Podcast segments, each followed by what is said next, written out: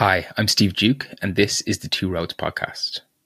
I started this podcast to help people find a job and find a life that they really love, one that they find meaningful, that they have purpose in, that they're satisfied with.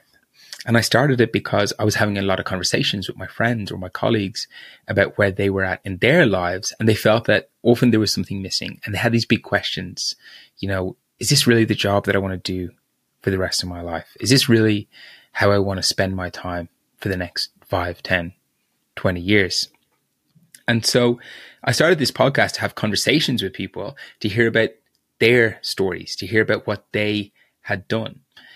Because it's very hard for us to imagine or to know what different careers or different paths are like without somebody telling us about them. And so that's what I wanted to do. I wanted to talk to people, hear what they had done, dive deep into why they enjoy it. How do they make that change? What is the actual job actually like? What do they do on a day to day basis? And I hope that by having these conversations, people can maybe discover new paths. Maybe they can learn something. Maybe they can get some inspiration or some motivation to make a change themselves if that's something that they want to do. And that's why the vast majority of the episodes on this podcast are interviews, right? They're conversations with other people about their own journey and their path. But I've also really been enjoying doing some solo episodes like I did last week. And last week's one was a bit, um, if you follow me on LinkedIn, you'll kind of know the backstory of this, which is unfortunately I had a guest cancel um, very late, which kind of forced me to record this solo episode last week. But I really enjoyed it because it was kind of a new medium for me to explore different ways to tackle the same problem. This kind of challenge of how do we kind of figure out what it is that we want to do with our lives? How do we shape our lives and make decisions to move them towards something that we get a bit more satisfaction from, or we feel a bit more purpose in, or a bit more meaning in? And so today is another one of those episodes. I don't have a guest; it's just me. Um, and I want to. I'm going to do a couple of things. I'm going to tell a couple of stories to start. Then I'm going to explore this really interesting book and tell you about it, which is called The Top Five Regrets of the Dying. It sounds a bit morbid. It's not really. It's actually, it's much more hopeful than it sounds, but it has some really great lessons for us as we think about what it is that we want to do with our lives. And then the last one is I'm going to talk about how to have difficult conversations and how to navigate those because very oftentimes if we want to make a change whether it's you know leave our job or if we have to do something like let somebody go in work these type of things they're all hard conversations but they have to be done. And very often they're kind of what's standing between where we are now and where we want to go. And I was having a conversation earlier with a good friend of mine, uh, Samantha Brett, who was actually on one of the previous episodes of the two roads, and we were talking about how to actually have these conversations and how important they are. And so at the end of this episode, I'll do kind of a quick deep dive on some of the things that I've learned over the years about how to have difficult conversations, how to deliver a difficult message, because it's often the thing that's standing between where you are now and where you might want to go. So, if you want more of this type of content, you can follow me on socials. On LinkedIn, you can get me at Steve Duke, just my personal profile. On Instagram, I have a whole separate profile just for the podcasts, and it's at Two Roads Pod. And so I put up like clips from these episodes, like short form clips, if you want to have a look at those, but then also other types of content, but all really around that concept of helping people to figure out what it is that they want to do with their life, discover new jobs, new careers, new kind of paths that might be out there, um, and help them to think about if that's something that they might want to do. Shout out to my man to Adrian. But for now, shout out to all the I want to get into this episode, so let's do it. Now we here. Right?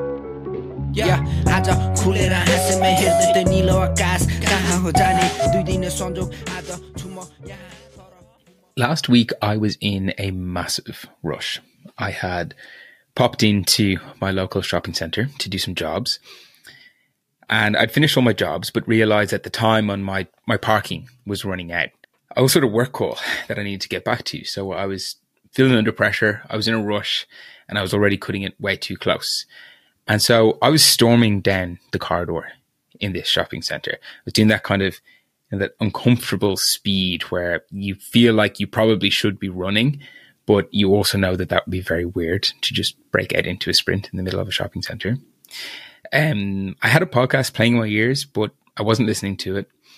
And the shopping center was super crowded. There was people everywhere. There's people in my way, and I was starting to get really pissed at them. In my head, I was screaming. I was like, Jesus, come on, people, get out of the way, get a move on.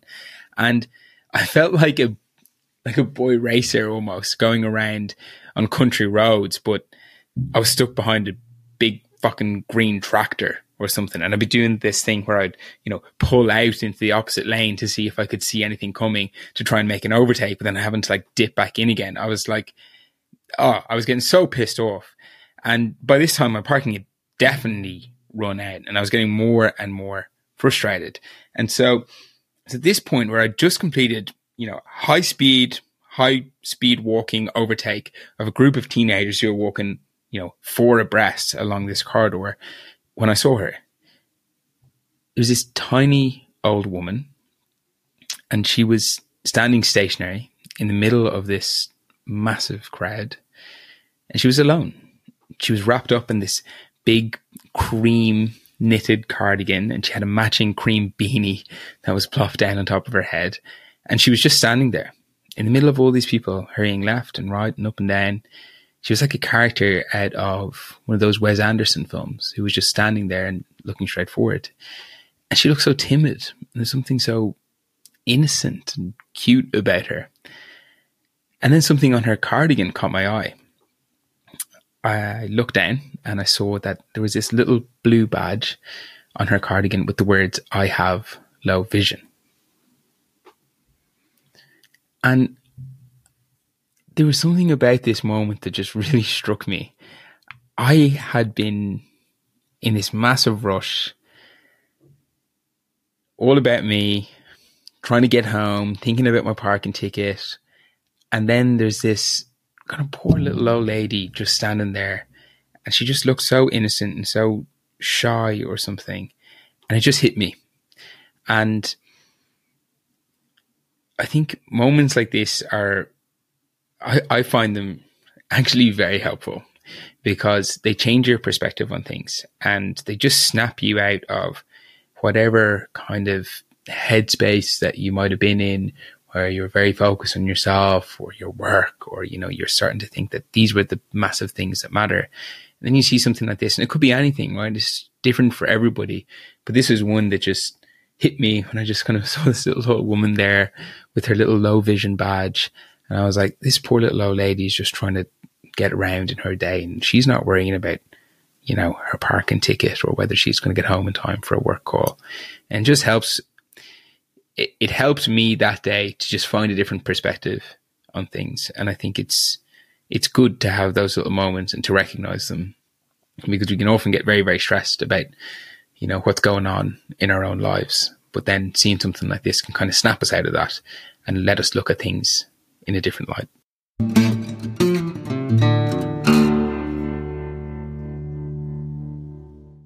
So Bronnie Ware is an Australian woman who worked in palliative care for many years, which is basically when you're looking after people who are going to die. They know they're going to die.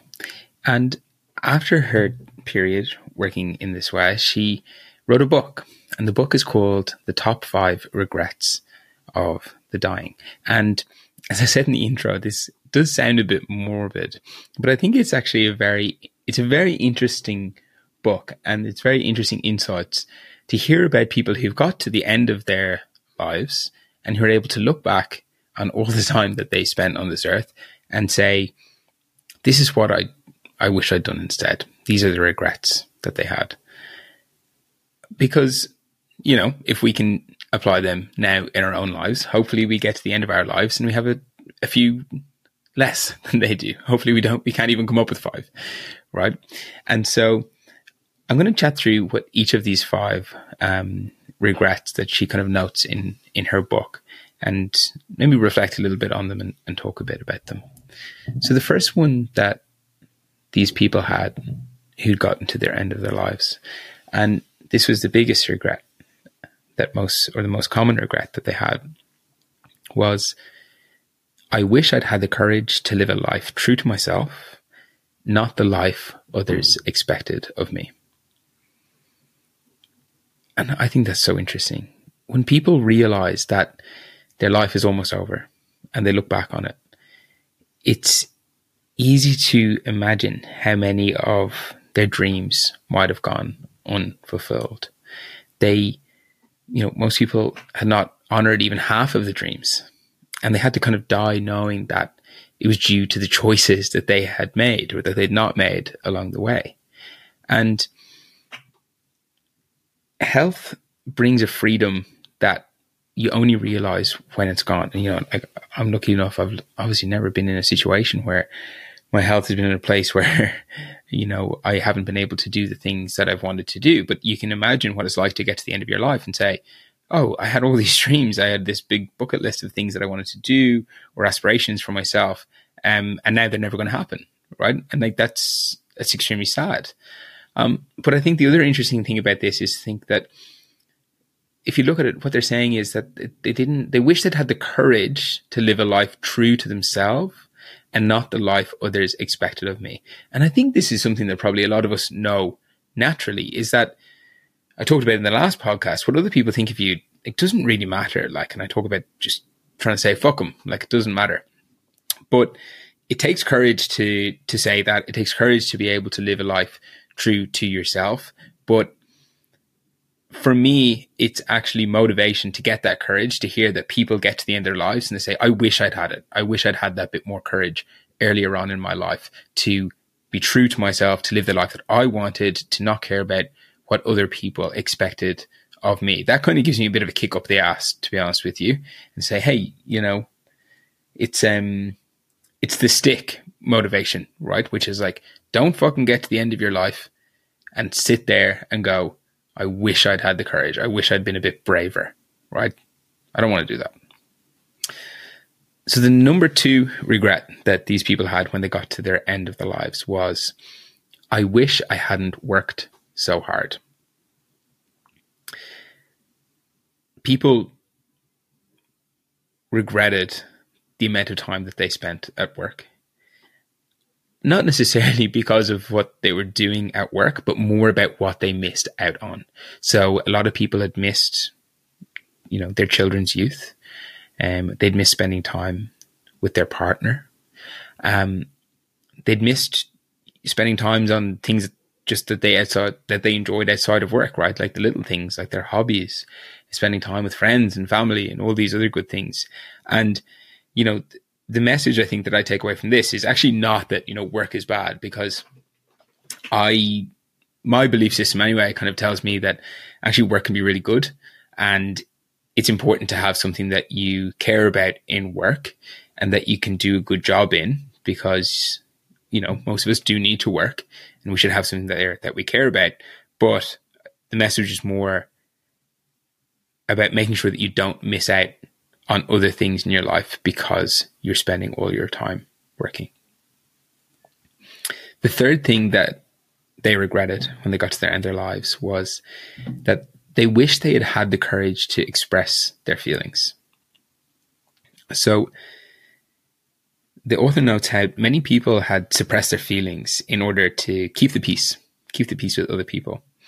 And as a result, they'd settled for a, in times, like mediocre existence and they never became who they felt they were truly capable of becoming. And they said that there was kind of like a bitterness or a, a resentment that they carried as a result of this. And, you know, this could be something that they didn't tell somebody, right? You do hear about these people who had, you know, really deep feelings for somebody, whether it's like somebody in their family, right? Like people who'd never kind of told people in their family that they love them or a romantic relationship or maybe the opposite, right? That there was some relationship that they should have told the person that they didn't like or that they didn't love them and they didn't do that either, right?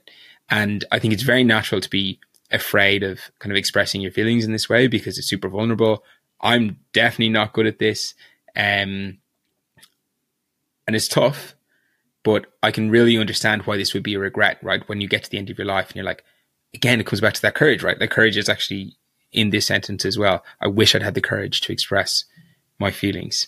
And it's actually, um, it's relevant for this podcast because after this, I'm going to talk about, you know, some things that we might be able to do to have those conversations, have those tricky conversations where we might want to express our feelings. The fourth thing that they noted as a regret was, I wish I'd stayed in touch with my friends. And what the author talks about is how very often they wouldn't truly realize the benefits of old friends until they were at, you know, their last few weeks, right? And it wasn't even possible for them to get in contact with them or track them down, right? And many people had, be- had apparently become kind of very caught up in their own lives and their own, um, their own careers or the things that they were doing as individuals. And they'd let these friendships that had been very, very strong at one point in their life, they'd let them go. And they had deep regrets about that, about not giving friendships the time and effort that they deserved. And apparently, everybody really misses their friends when they're dying.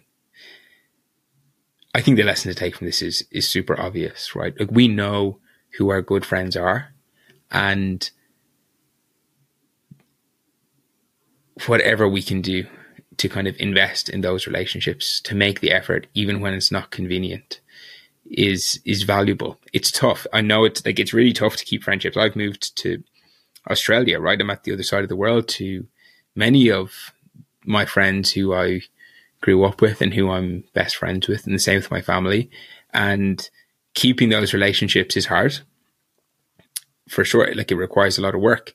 Um, I'm not always good at it, but I try to make the effort to get on the phone to them, to stay, you know, in the group chat, to keep messaging people, to to go home whenever I can, even if there's not really a full reason to go home.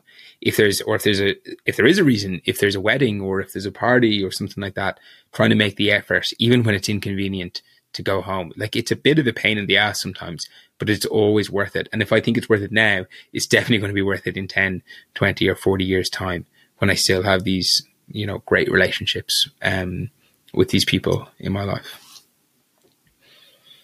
And the last thing that these people said when they were asked about what their regrets were, and this one I actually think is, is really interesting, is that they wish they'd let themselves be happier.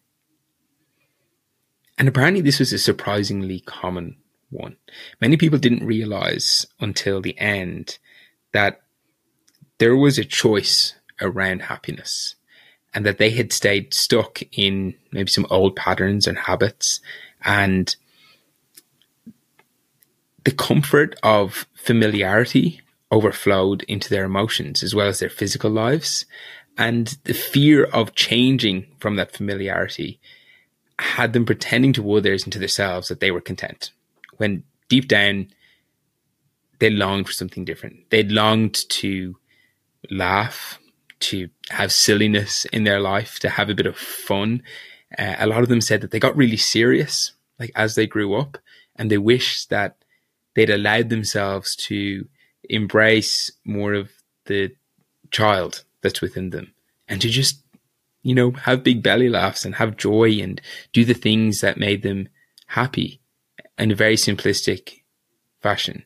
And I was thinking about this today when I was reading it because I was talking about, I was thinking about the, um, how much play we have in our lives. And that's something that's very important to me. I've realized that play in whatever format, whether that's, you know, through a sport or you know, whatever form of play, something that where you feel like a kid and you're just out there having a bit of fun is really, really important. But then I also find that sometimes I, I could be joking around and playing like a kid or doing something stupid and I catch myself and I say, geez, soon don't do that. Like that's, you look a bit stupid there. Like you look like a child. You're supposed to be a, you know, an adult. And reading this today, where people get to the end of their lives and they say that I wish I let myself be happier. I wish that I had embraced more fun and more play and more joy and more laughter and more silliness in my life was really nice because it kind of gave me permission to do those stupid things and not to give out to myself about them. So those were the five things that these people had kind of noted that they'd regretted towards they'd regretted about their lives. Um, I know different people have like kind of different opinions and how they treat regrets. Oftentimes I'm like, okay, when I think about maybe my own regrets in life, I'm like, well, there's nothing I can do about them, so better just move on. But I think when you look at somebody else's regrets, they can actually be very informative because if you hear these people who spent their whole lives, you know, 60, 70, 80, 90 years of their lives on this planet, and they, they've had experiences and they've so much more time than we have, and they can look back and say, I, you know, I really wish I'd done this instead. I think that's worth listening to. It doesn't mean that we're going to go out there and be able to do all of these things, right? They're still hard to do, but again, it's another perspective shift that can maybe help us to think differently about some of the decisions that we're making.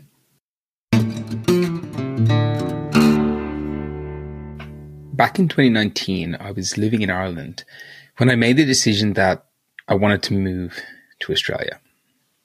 But I was in a job at the time. I was working at a company called Let's Get Checked, and I hadn't told my boss yet. And I was so nervous about doing this. I wasn't sleeping properly.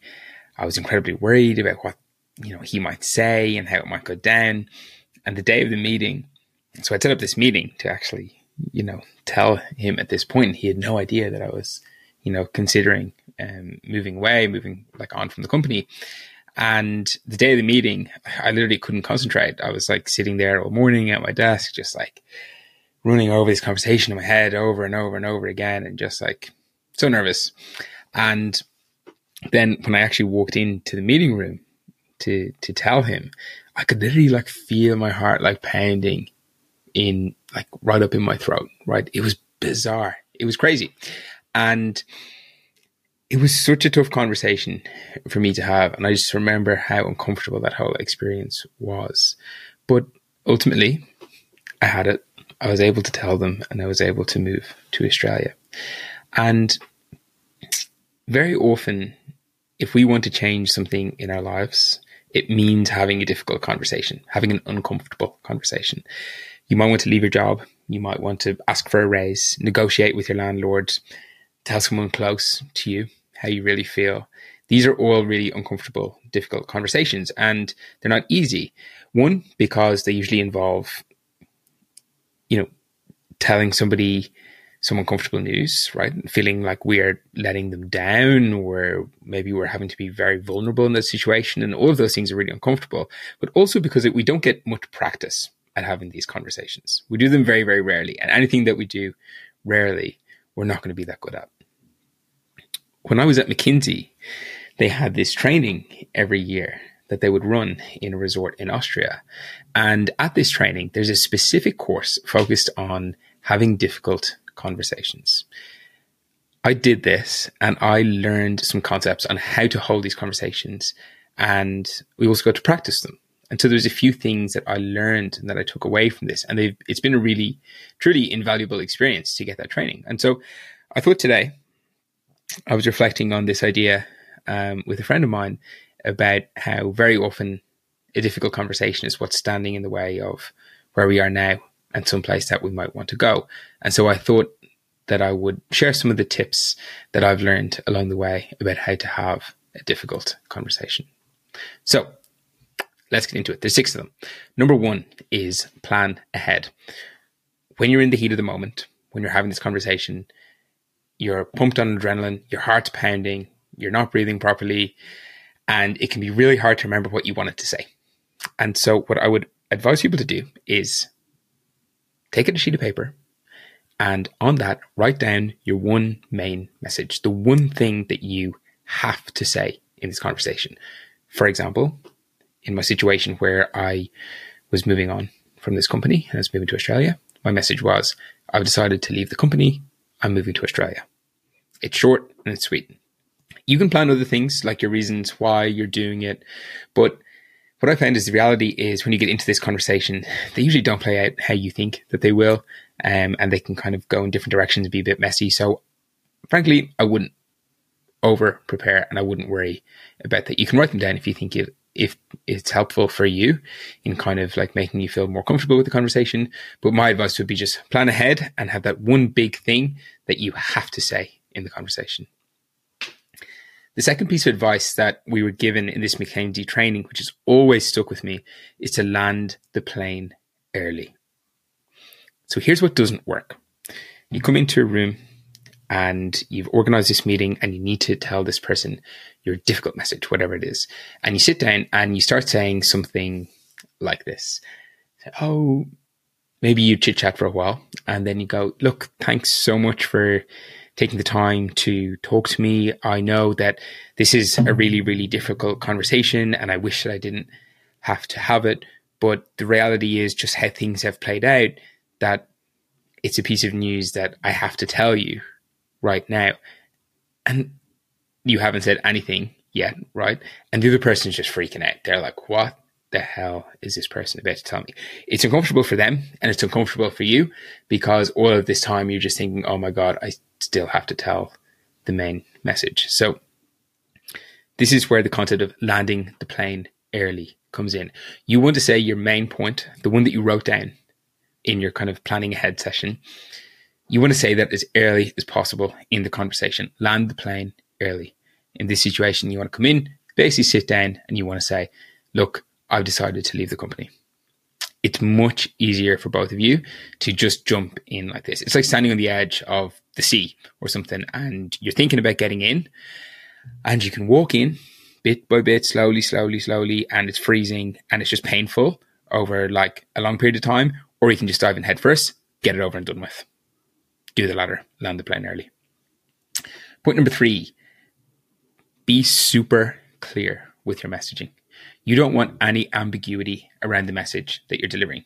So keep your language strong, concise, and don't leave any room for misinterpretation. You don't want to say something like this.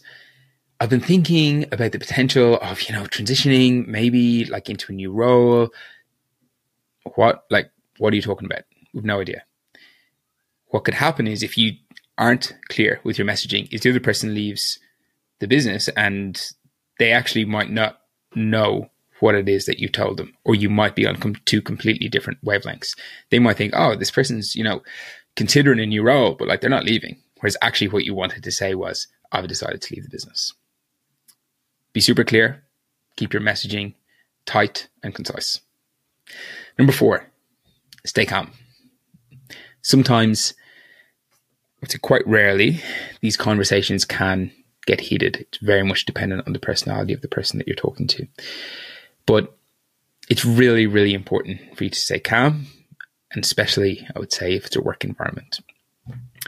So stick to your guns and don't, you know, compromise on the message that you've been that you need to deliver, even if the person is getting irate, if they're challenging you, if they're becoming heated, whatever else it is.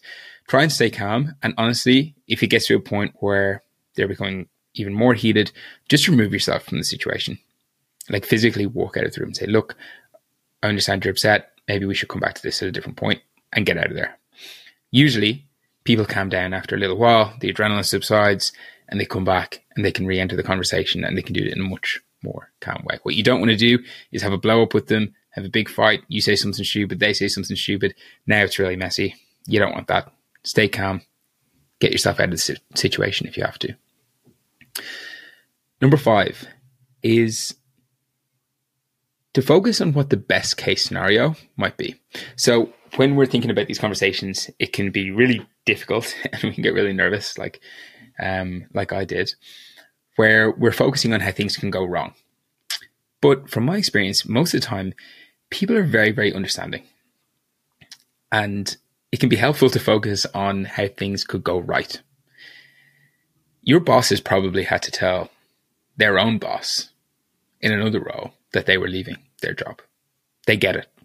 When I told the team at Let's Get Checked that I was leaving, they were incredibly supportive and they were already offering me references or letting me know that if I changed my mind, I could always come back and come back into my role at Let's Get Checked, it was incredibly supportive. It was definitely the best case scenario. Whereas I spent all the weeks leading up to this conversation thinking about what the worst case scenario would be that they were going to scream at me and shout at me and tell me I was making a massive mistake.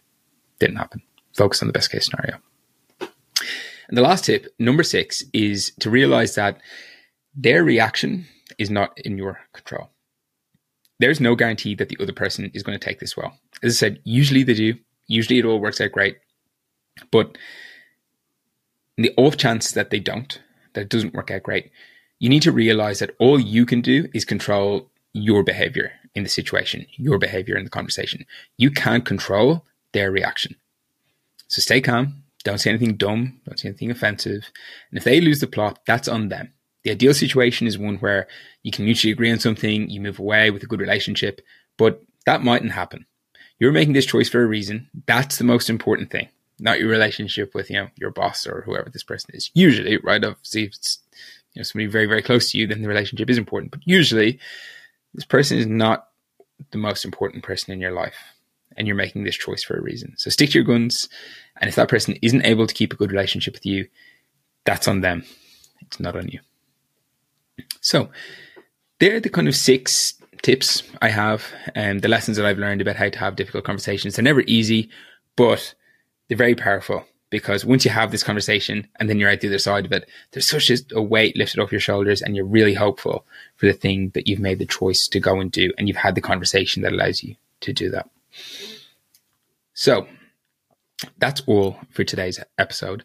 I hope you enjoyed it. Let me know. I love when I get messages of people. Some people messaged me last week about last week's episode and I really enjoyed their feedback. And hearing what people thought about it, right? Because I test out different formats on this, and I always like hearing what works, and maybe what doesn't, um, so that I can refine things and keep keep making this better. As always, follow me on socials: LinkedIn, Steve Duke on Instagram. Get me on the Two Roads Pod. And other than that, I'll be back next week for episode, I think twenty three. Episode twenty three. Yeah, we'll go with it. Episode twenty three of the Two Roads podcast. That don't give a fuck about. So now we here. Yeah, आज खुलेर हाँसेमा हेर्दै त्यो निलो आकाश कहाँ हो जाने दुई दिन संजोग आज छु म यहाँ तर म भोलिको लास गन्तव्य छ एउटै तर अलि कति छु अघि अलि बढी छ मेहनत अति नै बढी यो फोक र प्याज कानामा हाली ठेडी म केवल एक कवि मेरा कविता सबै सङ्गेली पछ्याइरहेछु के आखिर के का लागि त फेरि? प्रसङ्ग यही नै हो प्रश्नको। सपना